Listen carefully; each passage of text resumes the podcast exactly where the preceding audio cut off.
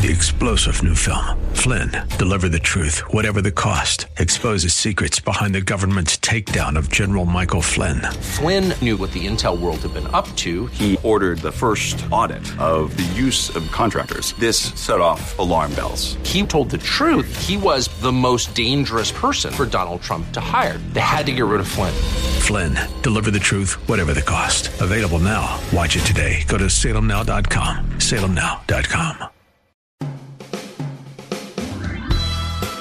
This is SoCal Live with Scott Furrow. Join the conversation now by texting Scott in the SoCal Live studio at 213 537 3812. Hi again, everybody. It is Passion Week 2023. Thank you for joining me today on Southern California Live. For each of the days leading up to Easter, we've invited a different pastor to come and share on six steps to Easter. We want to encourage you to prepare your heart for Easter, to get right before the Lord, and also to be ready to invite your friends to Easter services at your church. And if you don't have a church, to invite yourself to go back to church. That's something that I want you to do, that God wants you to do. Forget about what I want you to do. God wants you to do that.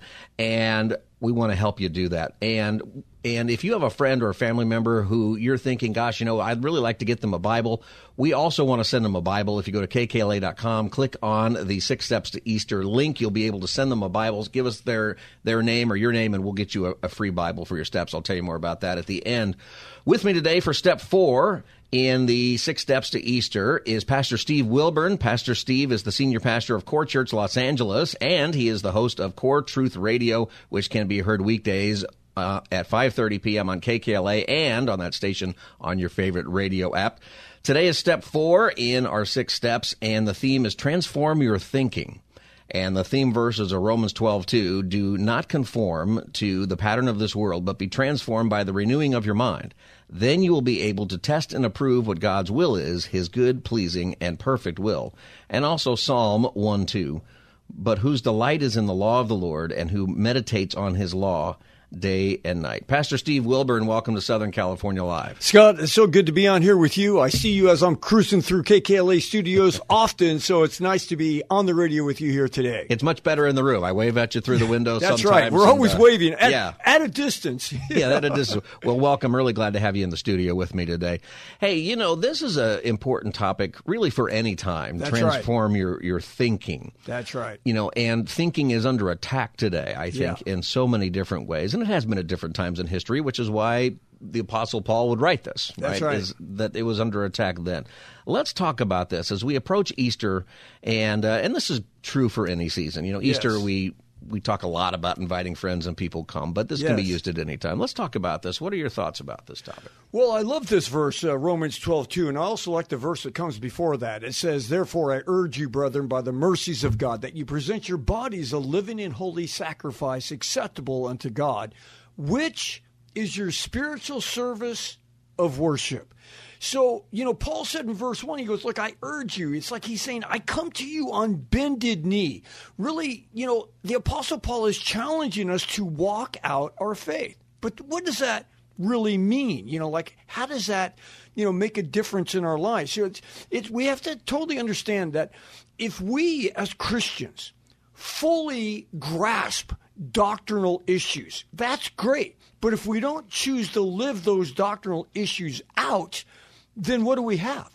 I mean, we're just we joined We just club. have a degree, an We have a degree, and Yeah, that's it. right. You know, so it's like I was uh, having lunch with uh, Pastor Greg Laurie of Harvest Christian Fellowship, and you know, the Bible tells us to let our light so shine before men in such a way that they can tangibly see our good work.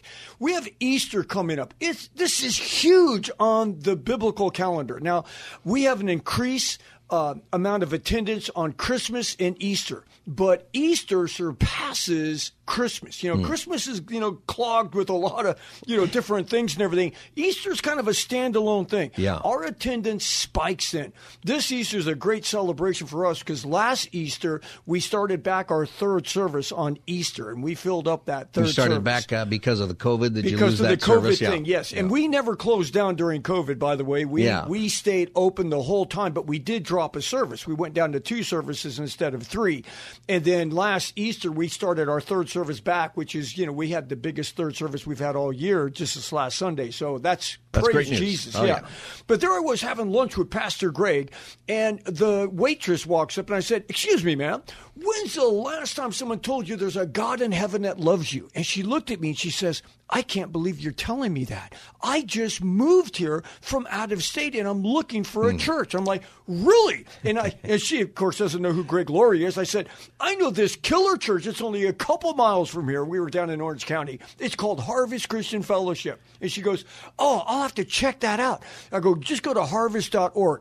Then she walked away and I looked at Pastor Greg. Now here I am, the preacher talking to the preacher. Okay. Right. I'm preaching to the preacher. I said, Hey, Pastor Greg. In fact, I call him boss, boss. I said, what do you think the chance? What's the percentage? Give me a hmm. number of the percentage of a chance of that girl coming to your church. He goes, probably like 75%. I said, that's right. And if I wouldn't have said anything, what would be the chance? He goes, zero. Exactly. I don't know if people know this or not, but it's there's a statistic, and the statistic is this: if you have a family or a friend, that could be a coworker, you know, someone that just is you you have relationship with. Right. There's a fifty percent chance if you invite them to go to church that they might come. That's right. And you know, that chance is better at Easter also. That's right. Right? Because they're kind of, it's a Oh. holiday. They might have a tradition. Everyone knows. Yeah. I mean, we all talk about the C and E Christians, right? Christmas Right. and Easter. You know, hey, got to hit the big holidays, you know. And and he goes on to say, this is our reasonable service of worship. It's reasonable. It just means that it's it's a reasonable thing to do. If we know the path of eternal life. If we know the path that is out there for humanity to have some kind of a normalcy or peace or of, of any kind in your life, we know that path. And I mean, think about it, Scott. I mean, we were just talking about this before we started the program. What part of our culture and society right now is not broken? Oh, gosh. Every part is Every broken. Everything part is broken. is broken. Yeah. I mean, we've got radical inflation. We have the biggest culture divide maybe ever. You know, I mean, all this stuff to make culture better. We've we've messed it up even more. Everything. Banks are failing. Everything is messed up right now. Right now, people are walking around and they are not walking with great confidence. They're not walking right. with this unbelievable peace. Jesus said, "I came to give you peace, not as the world gives." But my peace is what I give. And God's peace is a quietness of rest. I so remember sitting at a kitchen counter 45 years ago in Upland, California, and someone started telling me about Jesus. And the first thought through my mind was like, oh, what a waste of life this is going to be, you know? and they were talking, and it sounded like Charlie Brown's teacher to me. It's like, I mean, I wasn't even listening to them. And then all of a sudden they quoted Luke 12:3. I didn't know it was Luke 12:3, but I've since looked it up. But they said, Jesus said, everything that you've done in the dark will be heard in the light. And everything that you whispered in the inner rooms will be proclaimed on the housetops. It's appointed for every man to die, and after this comes judgment.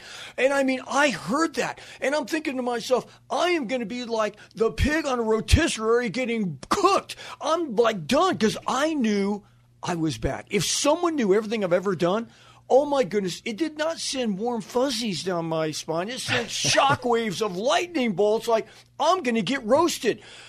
But that's the good news of the message. See, you have to understand the bad news first. You know, hmm. see, the bad news it's appointed for every man to die. One out of every one woman. person. That's right. That's Yeah. an amazing statistic, is yeah, it not? it is. And it's a true statistic. And it's true. Right.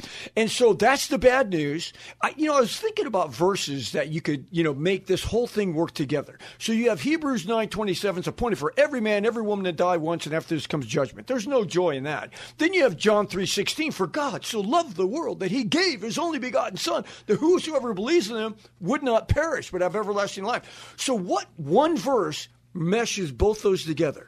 And I found it. It's in Romans chapter 6, verse 23. It says, the wages of sin is death, but the free gift of God is eternal life in Jesus Christ. We have the greatest message of all humanity. And I don't know about all the other churches, and I'm sure that most of them are going to take advantage of this, but we at Core Church, we're going through the book of Matthew right now, but we're taking a break on Easter, and it's going to be the resurrection, baby. Yeah. I mean, Jesus died for the sin of the world because why? We are all sinners, and that's going to come out. The bad news first, but the good news is he rose again from the dead. Amen. He's the resurrection and the life. The firstborn of the resurrection. That's right. You're listening to Southern California Live. I'm Scott Furrow. My guest is Pastor Steve Wilburn, the senior pastor of Core Church, Los Angeles. And, you know, as you talk about this, it is we're living in this time where I think people are looking at uh, religion as just an option. But as you just explained, the good news. That's it's, right. It's great news. It's not good advice. That's right. Right? It's good news. That's and right. you respond to news. That's you can't do anything about it. It's not, you can take it or leave it. This is the most important message that there is, and each one of us who knows Jesus, we're carrying this message with us to the people that God has placed in our life. Let's talk about transforming your mind a little Yes. bit because we're living in this time where you know we're being told to think differently than human beings have ever thought in Yeah. a lot of areas particularly gender and some other things Yes. but this really isn't new i think it, it's new but it's not new this has been the work of the devil since adam and eve in the garden and the oh, serpent Oh, absolutely. right uh, is it really that? Is it really that? How do we, as believers, step into this season and transform our minds and not conform to the pattern of this world, which is a different mindset? Well, let's go back to the verse that you quoted at the beginning of the top of the show here. Uh, you know, he, uh, the Apostle Paul said in Romans uh, uh, chapter 12, verse 2, he says, Do not be conformed to this world, which is what the world is trying to get us to do, but be transformed. Hmm. This word transformed is an interesting word. It comes from the Greek word metamorpho. It's where we get our English word metamorphosis. So God is saying, Look, you were one thing before, but now that you've come to know me, you're born again, you're renewed in your spirit, you're born from above, born of God. I want to make you something completely different than what you could ever be. It that word transformation again, metamorpho, the metamorphosis. That is like when you see a caterpillar, this little slimy worm thing with a hundred legs on it, you know, go into a cocoon and it comes out a beautiful butterfly and it's flying. I mean, it's like the caterpillar and the butterfly, like these are completely two opposite things. That's the word that God uses. You know, He only uses that word two other times in the entire hmm. Bible. One is when Jesus was transformed on the Mount of Transfiguration and he's shown as bright as light. And so, you know, so it was that time only, and, and another time when he's talking about us wanting to be more like him. So think about, you know, we are the only Bible that some people are ever going to read. That's right. So we need to have that transformed life. That's why he says, I want you to be a light that shines. And again, Scott, we're not shining our light like, oh, look at me. I'm a little light bulb. No, it's like Jesus said, I am the light of the world. All Jesus is asking is since he lives inside us, remember what it says in 1 Corinthians, you know, uh, chapter 3. He says, Do you not know that you are the temple of God and the Spirit of God dwells in you? So all Jesus is asking is, Can you not cover me up? Right. Can you allow people to look into your eyes and no longer see you, but see me inside of you? See, that's the transformation. That's the different person. I tell people all the time at church, because as a pastor, you know, people will come up to you and say, and you know this because you were a pastor, Pastor, that message ministered to my heart. It was exactly what I needed to hear. And you're thinking, oh, okay. And people want to compliment you and things like that. And I tell people, I said, look, when you see something good in me, like if something in my life touches you and you are spiritually blessed, thank Jesus, because that's, what right. Jesus did in me. Yeah. Now, on the other hand, if you see something stinky, a little, you know, maybe not so patient, that's me. You know, like driving on the streets of LA. That's not, you know, Yeah, that's me. I heard somebody say once that the last part of a Christian to be sanctified is his right foot. Oh, exactly. Right? Yeah. Oh, absolutely. And that's me, you know, especially when you get behind those people in LA because there's hardly no left hand turn lanes and they stay behind the crosswalk when the light's green. No, move out to the center of the intersection so not only you, when the light turns yellow, can't hang a left, but maybe three other people behind you. Anyway, but that's a whole nother subject. Right, Let's yeah. think happy thoughts right now. Let's do that. You know, you're talking about uh, people seeing the light in us, and something that I think people may not realize, but most people become Christians not simply because they showed up to church on Easter one Sunday. Almost everybody for 2,000 years who has become a Christian became a Christian because somebody shared the gospel with them, usually not a pastor. It's some, their mom or That's their right. dad, brother or sister, a friend, a coworker, or in your case, somebody that you were sitting next to Yeah. shared the gospel. You know, and I think that we need to trust God for that. Absolutely. We need to trust. That's part of transforming our mind, right? That's that right. in our in our minds, we need to trust that God has put people in my life on purpose. That's right. For me to share the gospel to, that God has already ordained that to happen. Yeah, and and the people that do give their life to Christ at church, because we do Yeah. altar calls Oh, yeah. every week. We see anywhere from ten to twenty people a week give their life to Christ at Core Church. How did they get there? That's right. Somebody they got invested there in because someone exactly they invested in. They planted a seed. They've That's been right. watering the seed. All I'm doing is just taking in the harvest. Someone else did all the hard work. They did the plowing. They did the planting. They did the watering. And and I think we forget that. And it's like, how could we hold this message back? I, I think we're all. Uh, we should all have a life verse. I'm sure you have a, a couple life Yeah, verses. I I have a, I have a few life verses, you know, but one of the life verses for me is found in the Old Testament, book of Malachi, chapter 2, verse 6. And and he's talking about who he desires us to be. And this is what it says. He says, True instruction was in their mouth, and unrighteousness was not found on their lips. They walked with me in peace and uprightness. So this is this is who we should be as men That's and right. women of God. Okay. But he goes on to say, and the fruit of their life was, and they turned many back from iniquity. That's right. Wow, what a great verse that is. Yeah. And I also another life verse for me is Ezekiel 2 7, and it says, But you and who's the you there? It's the believer. It's Yeah. the one who's asked Christ in their heart. It's the one that's been transformed. The metamorphosis has happened in their life. We know Jesus now. I used to be this, now I'm something else. But he says, But you shall speak my words to them. Who's them? It's all the heathen dogs that are around us, you know. It's all the people that were, hmm, let me think, just like us. That's right. Before we came to know Christ all heathen dogs. He says, But you shall speak my words to them, whether they listen or not.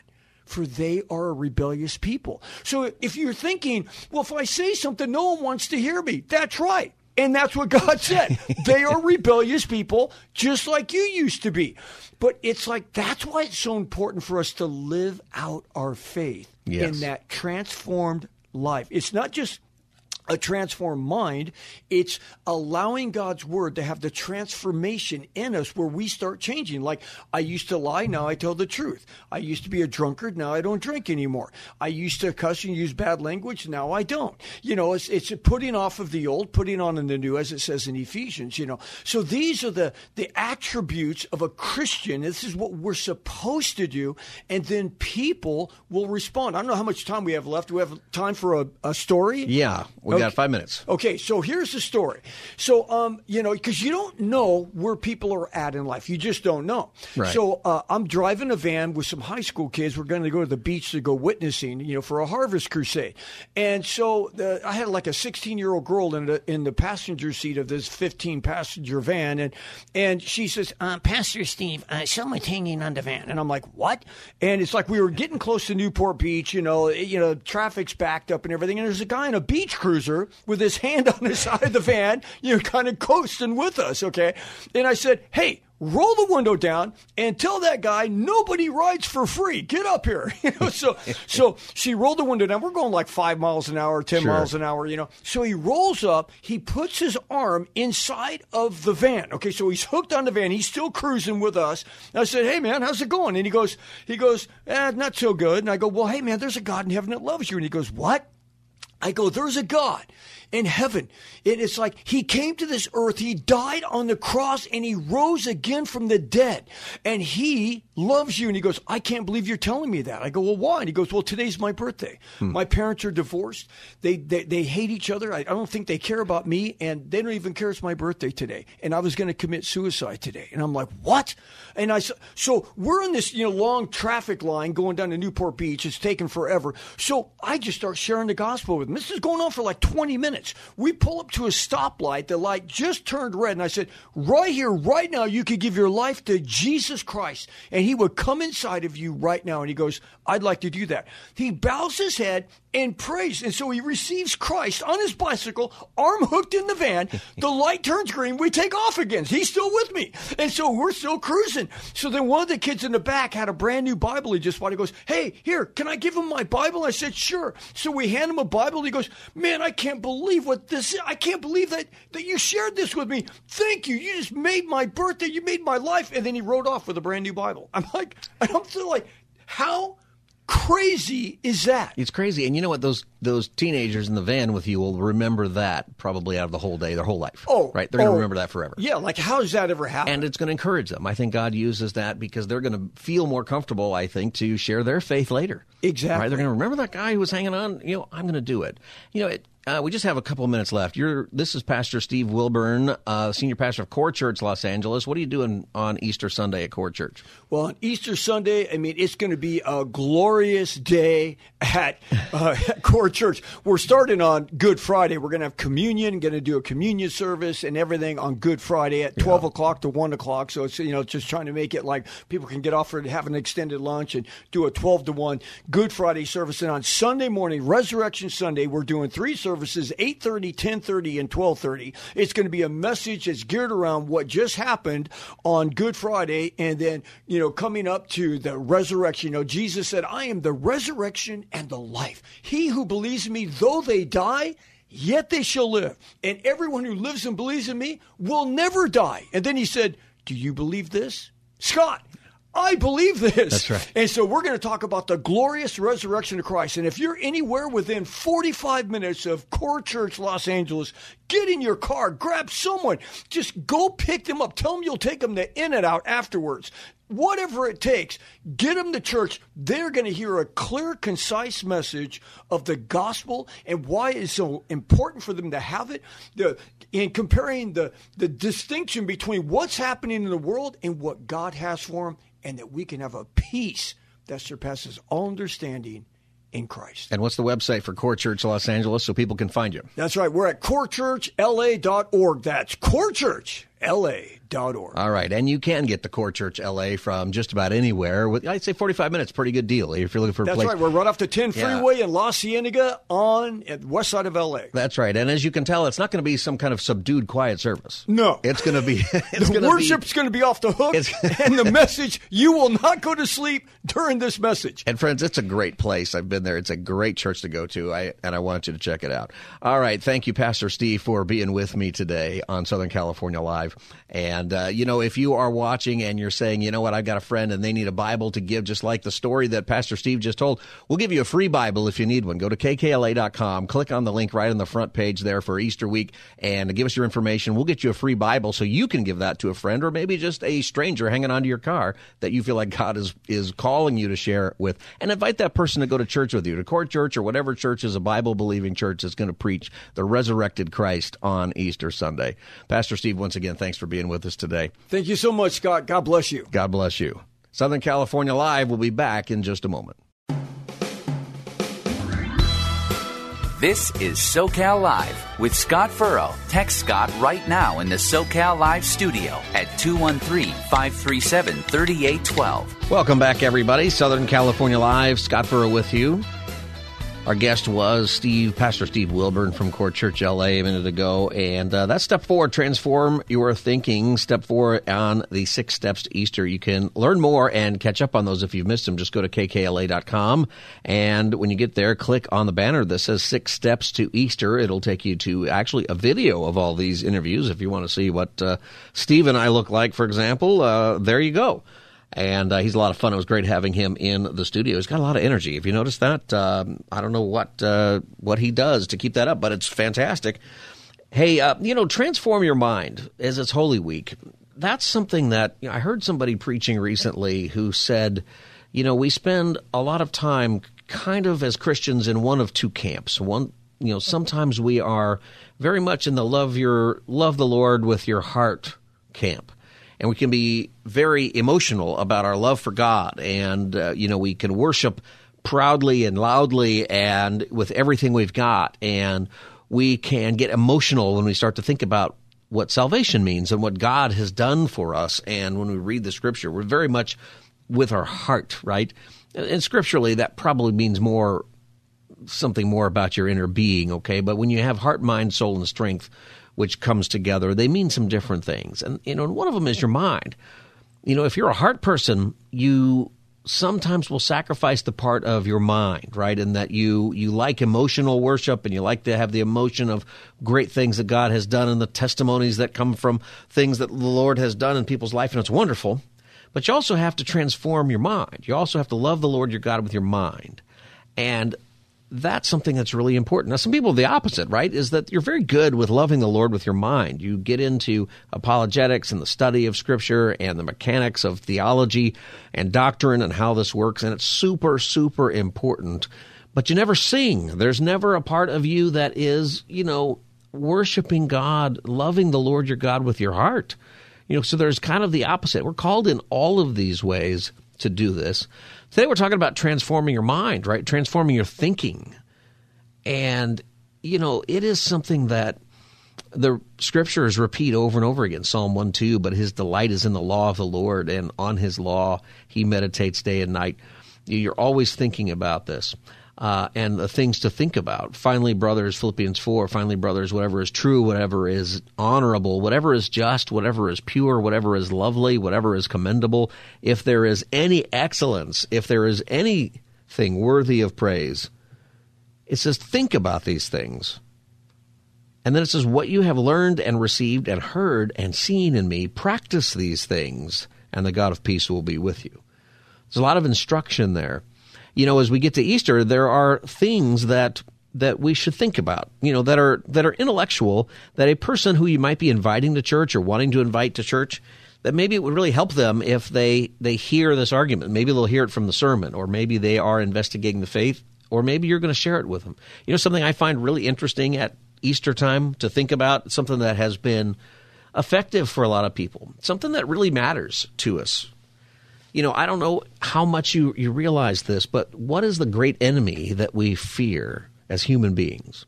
You know, during the, the COVID shutdowns and during uh, that whole period of time, and even to a certain extent now, what really are we fearing?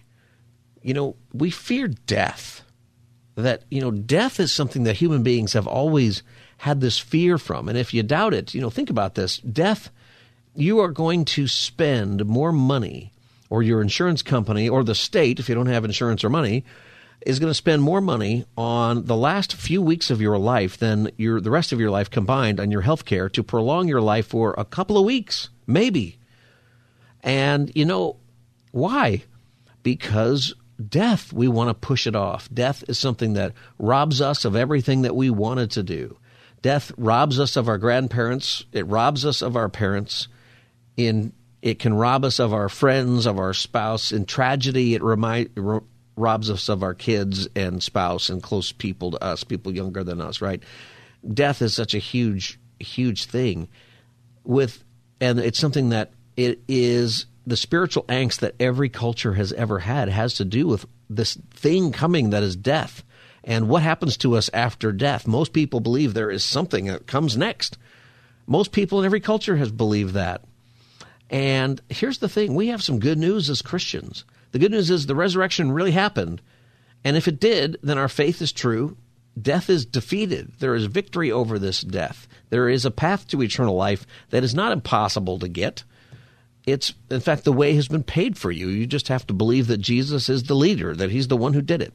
See, it's really good news that your spiritual angst and your guilt and your missteps and your doubts, all of those things are resolved at the cross that God took your sin and took mine and everybody you know, and He put it on the Christ, who became our sin for us, the Scripture says, and He suffered and He died for us, and He rose again, showing us that death is defeated, that what He did for us worked, and He provides a call for us to follow Him, so that everybody who does one day will come right up out of the grave, just like Him, into everlasting life.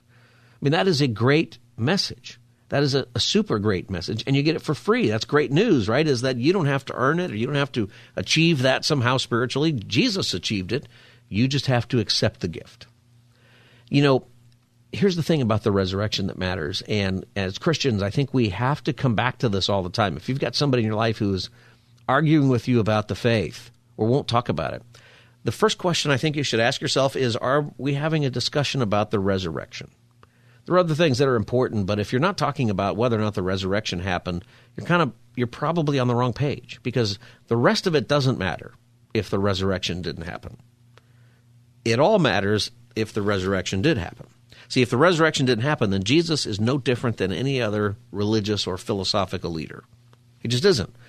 You know, religion gives you good advice otherwise, not good news, but good advice you know, prayer and meditation, they're they're shown to have a personal benefit to doing that, right? All faiths seem to believe that there are certain things that are inherently wrong. You know, there's a morality to faith. Murder, stealing, adultery, you know, all faiths think those things are wrong. Most faiths would indicate that we should be good to other people, that we should take care of the environment, that we should do good things, that we should be good. And most people actually pretty much agree on what is good. You know, not on every piece, but most of it. You can be an atheist and have a pretty good idea of what is good and bad, right? Helping the poor, good. Taking advantage of the poor, bad. Pretty, you, it's pretty obvious that there is good and bad in that way. What religion does is it suggests that there's an accountability for our behavior, right? All cultures have believed this that we owe something spiritually and that we debt that we have a debt that needs to get paid somehow to God or to the universe before we die. And I suppose a secular humanist might say that debt is owed to humanity, right? There's there's something that we feel like matters. And we have to do it before we die. Death is the enemy. Don't let anybody tell you it's a part of life. I mean biologically that's true, right? But death is something that is on the forefront of an awful lot that we do. I don't know if you think about this, but you can go visit the graves and read the stories of the deaths of all the religious leaders, or most of them, you know, of the world, the big ones. The founder of the Baha'i faith, he's buried uh, near the spot where he died in the mansion of Bahi, I think is how you say it. Uh, the Buddha's body in Buddhism was cremated. We know the story. It's cremated in India, and the relics from that cremation were placed in monuments around the world, some of which are believed to have survived to the present. Some of them they think is still there. The Temple of the Tooth in Sri Lanka is the place where the right tooth relic of the Buddha is kept today, people believe. Uh, Christian Science founder Mary Baker Eddy is buried at Mount Auburn Cemetery in Cambridge, Massachusetts. The grave of Confucius, the founder of Confucianism, is in his hometown of Qufu in the Shandong province in China. Muhammad, the founder of Islam, is buried in the Mosque of the Prophet in Medina in Saudi Arabia. Mormonism, Joseph Smith is buried at the Smith, Smith Family Cemetery in Illinois in the United States. The founder of Sikhism that's buried, uh, I think, in the United States also. Sometimes, you know, there's there's no picture or place you can go. The founder of Scientology, Ron, L. Ron Hubbard, he was cremated and his ashes were scattered in the Pacific Ocean, but nobody doubts that story. Everybody knows that's what happened. And then you can come to the founder of Christianity, Jesus. And you know what goes on with the discussion of where Jesus is buried is controversy. No one's actually sure where he's buried. If you go over to Jerusalem, you will find competing tourist attractions of the grave of Jesus. There is a garden tomb. A lot of people like that one as the place, and it's kind of, you know, I, I haven't been there myself, but I have seen pictures. Uh, and, you know, it kind of looks like the picture that you might think of in your mind about where Jesus is buried, and people will tour that. But there's also another place. It's called the Church of the Holy Sepulchre and there is like a temple over it. And the Romans eventually placed temples on sacred places, and so it would fit that it might have been culturally possible that Christians might have believed that to be the place where Christ was buried. But the thing is, is that we don't really know. And the reason that there's there's other spots that people think Jesus was really buried, there has always been doubt. You know why? Because he came out of it. It's not interesting. The place where Jesus was buried, it's not really interesting long term if he wasn't in there for for only a couple of days, right? If if if he's buried somewhere, there would be a marker. People would know. People would have made trips to it. It would have there would have been a shrine if he's buried there. But no, instead we argue about where Jesus is buried. You know why? Cuz he's not in it. You don't put a marker down someplace where um, the the body's not there. You know, somebody once said you you don't put a marker down where no body is there. Nobody, nobody. See the, the catch there? That is something to think about. You know, if Jesus rose from the grave, why, you know, we wouldn't have a marker. We would argue about wherever the tomb is because it wouldn't matter that much. It matters a lot that he came out of it. Everything matters on that. It's such a, a completely interesting thing. Even when, even before the resurrection, there were no Christians. You know, everyone thought Jesus would do what every other person does when they die, what every other philosopher or religious leader has ever done stay dead. That's what dead people do. They stay dead. Nobody expected him to rise. You know, when they looked into the tomb, they didn't say, He's alive, he's alive. No, they said somebody stole the body. You know why they said that? Because people stay dead when they're dead. The reason people say he rose from the grave is because people saw him. because people interacted with him, because he showed himself. 500 people at one time, we're told in Corinthians. 500 people at one time. It's not like, you know, somebody saw Elvis at the gas pump one day. People saw Jesus. The Gospels are eyewitness accounts of Jesus, his resurrection. If you are wondering about Christianity, or if your faith is kind of shaky, or especially, you know, if you're thinking, ah, the church and the controversies and this and that, you know, look at Jesus Christ go back and move away the clutter of stuff and go back to the resurrection. Did it happen or not? Study it. Study what happened at the beginning of the church. How in the world did these guys even start the church? What was the impact on Rome? If somebody had really risen from the grave, what would you expect to happen? You know, what you find out is exactly what happened in history is what you would expect to happen, and that's what happened. Why? Because he came up out of the grave. And he defeated death, and his claim to be the way, the truth, and the life is validated. It's validated in the Old Testament scriptures. It points to him, and the New Testament scriptures are written pointing back to these eyewitness accounts of Jesus fulfilling the prophecies in the Old Testament. That's how it all works. I got to take a break. The number is 888-528-2557 if you want to join the conversation. This is Southern California Live. I'm Pastor Scott Furrow. I'll be back as the Wednesday edition continues. Stay tuned. This is SoCal Live with Scott Furrow. Join the conversation now by texting Scott in the SoCal Live studio at 213 537 3812. Welcome back, everybody. Easter is coming on Sunday. We're in Holy Week, Passion Week, and each day this week I've taken a segment to talk about what happened on that particular day on Holy Week. It's pretty obvious, I think, or you probably hear more about obviously Palm Sunday, Easter Sunday uh, Good Friday. But what happened on Wednesday, Wednesday of Holy Week? You know, traditionally, Holy Wednesday, I didn't even know this until a few years ago. Traditionally, Holy Wednesday, as it's called, has also been called Spy Wednesday. Well, that sounds pretty cool, right? What does that mean, Spy Sunday? Well, it turns out not as cool as you would think, but they, they believe that because they think that on Wednesday, the plot against Jesus has now come to fruition. Probably on Wednesday during Holy Week. That's the day that Judas Iscariot went to the high priest and made the deal to betray Jesus for 30 pieces of silver. Did you know there's another Judas, right? John refers to him in the Gospel of John, chapter 14, 22, refers to him as Judas, not Iscariot. Okay, so Judas Iscariot, he's the guy who betrayed Jesus, but there's also Judas, not Iscariot. Now think about that. For you know, it's kind of funny. I think it's funny, right? For the rest of this guy's life, this Judas, because of the, the bad Judas Iscariot, who betrayed Jesus, betrayed him with a kiss for 30 pieces of silver, led Jesus to his executioners ultimately, committed suicide later in grief uh, and uh, unable to uh, repent, probably. Uh, it's a bad story, the Judas Iscariot story. So if your name is name is Judas, and you're part of that, you're a contemporary, right? Uh, he became known as Judas, not Iscariot. I think that's kind of funny. It's not funny, but it is, right? He had to describe himself that way.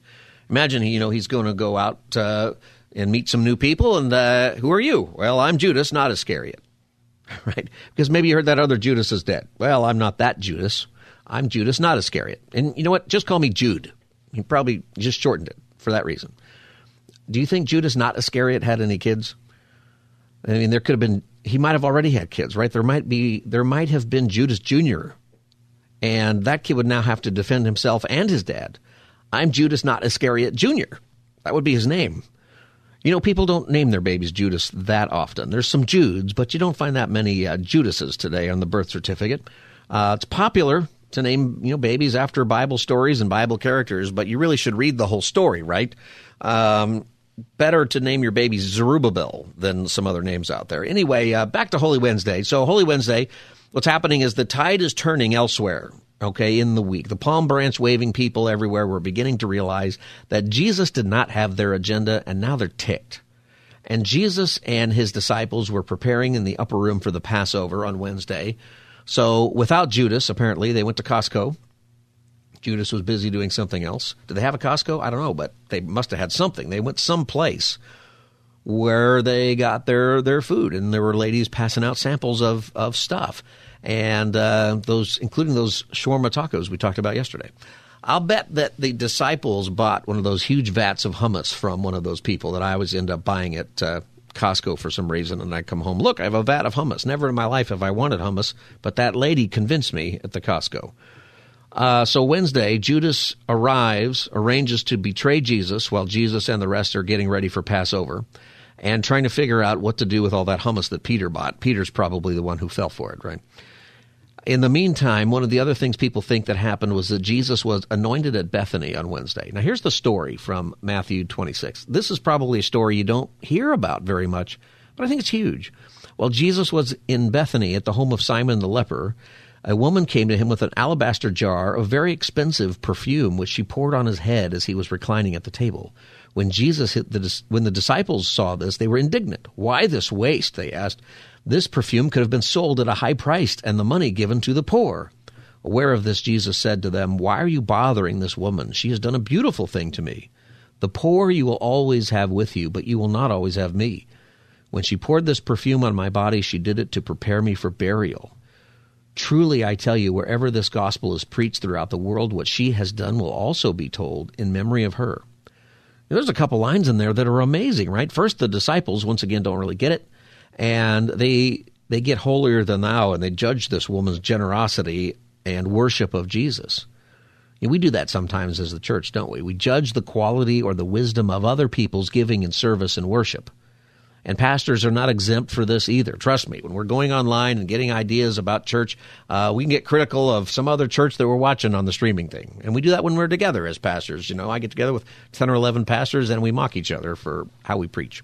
It's kind of done in love, but sometimes it's not, right? We do that. Jesus doesn't like it. Only he knows the heart, which is always his interest, and he knows how the world works too. The poor will always be with you. You know, there's so much in abundance. There will be enough to give to the poor, but also to enjoy what you have and to use it for God's service. You, you can't really find a place in Scripture where we're instructed to hoard stuff. You know, Joseph had Egypt stock up because there was going to be a famine, but they were preparing to give it away later. And we are mostly told in Scripture to be generous with what we have, but we are also told to enjoy what we have. You can make a good biblical case for that. Jesus does that here where this woman anoints him. And get this, she seems to understand what was about to happen more than the rest of them. Jesus knew her heart. She's doing it to prepare him for burial. His own followers didn't really get it, but she did. This woman understood the words of Christ. The disciples are not too sure what's going to happen, but this woman listened to Jesus and knew what he meant the day before when he said in Matthew 26, 2, As you know, the Passover is two days away, and the Son of Man will be handed over to be crucified. Do you know what Jesus meant there when he said that? He meant that the Passover is two days away and the Son of Man will be handed over to be crucified. And you know, this woman heard that, believed Jesus for what he said, and got herself ready emotionally. She went to Costco and bought the big jug of, of expensive perfume and did what she could do. What an amazing woman she is. And then Jesus says, What she has done will also be told in memory of her. Do you realize that Jesus just prophesied that we would be talking about her 2,000 years later on Southern California Live? I, I don't think we even know her name, actually, but Jesus did. And he knew how precious this woman was. And you know what? We're going to meet her one day. We'll learn her name. And she'll be on your list of people to meet in heaven, I promise you, along with Judas, not Iscariot. Some people think that maybe this is even what set Judas off, that being the greedy one that he was, this woman using this perfume on Jesus is what tipped him over the edge. The story indicates that after this is when Judas actually went to the high priests, who Mark says were delighted and promised to pay him. They were delighted. Think about how evil that is. Do people betray ones that they love for money today?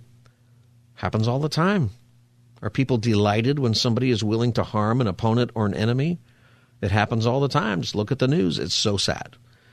Listen, take some time to examine what you're doing for Jesus with what you have. Something about him, what he says is true. And that means, you know, something that is true is that he's coming back and he knows what is on your heart. He knows your real motivation for whatever it is that you have and how you use it. Uh, you know, Jesus has gone to prepare a place for you. That means He is the way, the truth, and the life. And it means if you put your faith in Jesus, you have all the hope you need to carry through this world. So, how do you respond to Jesus' words? Do you respond like the disciples who try to find something hidden in the meaning, something that would prop themselves up, something that they could ignore because it felt scary to them? Or are you like this woman who simply believed Jesus? We need to believe in Jesus, my friends, but also we need to believe Jesus. Jesus is telling the truth. And I want you to know that you need to believe Jesus when he says that he loves you. You need to believe Jesus when he says that you are his friend. You are Jesus' friend. You ever meet a famous person? You know, I've had that opportunity before, and it's kind of cool, but you know what? You met Jesus. And you didn't just meet Jesus if you're a Christian so you can take a fancy Instagram photo and show your friends and brag about it. Jesus is your friend. Jesus is with you all the time. Jesus is your Lord and Savior. And you know what? What Jesus wants you to do is introduce him to your friends. Would you think about that as you get closer to Easter? Who are you going to invite? Who are you going to invite into a friendship with Jesus? The Lord is going to take care of all the details, but he wants to use you in their life. Think about that. You have a friend, his name is Jesus. I'd like to introduce you, so and so, my friend at work, to my friend Jesus. You can do it. I promise you that you can do that. I want to encourage you to do that. Go to kkla.com to get the six steps of Easter, and it will help you do that. Everybody, we will be back tomorrow for Southern California Live from 3 to 5 as we are each and every day. God bless you. Have a wonderful evening. I'll see you tomorrow from 3 to 5. Good night. Three star general Michael J. Flynn, head of the Pentagon Intelligence Agency, knew all the government's dirty secrets. He was one of the most respected generals in the military. Flynn knew what the intel world had been up to, he understood its funding. He ordered the first audit of the use of contractors. This set off alarm bells.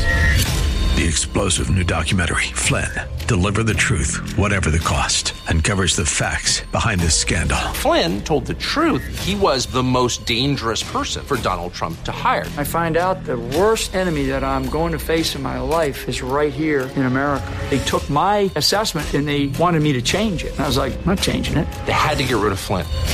With in depth interviews, archival footage, and never before seen personal records of the man behind the headlines. I just felt like I was drowning. Flynn, deliver the truth, whatever the cost. Available now. Watch it today. Go to salemnow.com. Salemnow.com.